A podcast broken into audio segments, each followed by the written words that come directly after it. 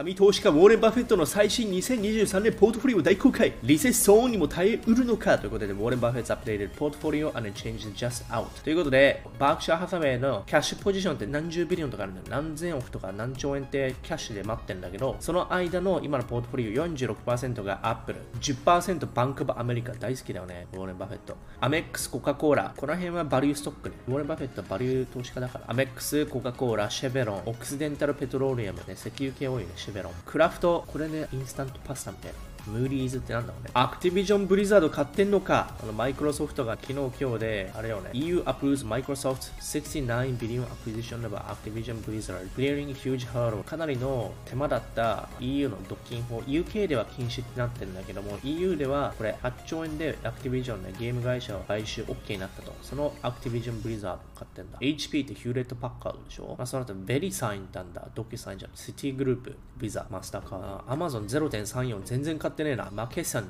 医療系だね。T モバイル。まあ、どっちにしてもね、アップルが50%いっちゃってんだよね。で、最近で、さらにアップル株を買い足したんだよ。2.2%追加。バンクオブアメリカも2.25ね。逆にシェブロンは18%減らしてる。石油が落ちてるからかなわかんないけど。まあ、どっちにしてもだ。これが世界の神投資家のあれだ。まあ、彼はグロース系じゃなくてバリューストックだから、その中でアップルをそれだけ入れるの結構珍しいって言われてるんだよね。アップルってグロース系に入るから。それでも、テク系分かりませんってウォーレン・バフェットが自分で認めてるんだけども、アップルだけ分かってると。ということですね。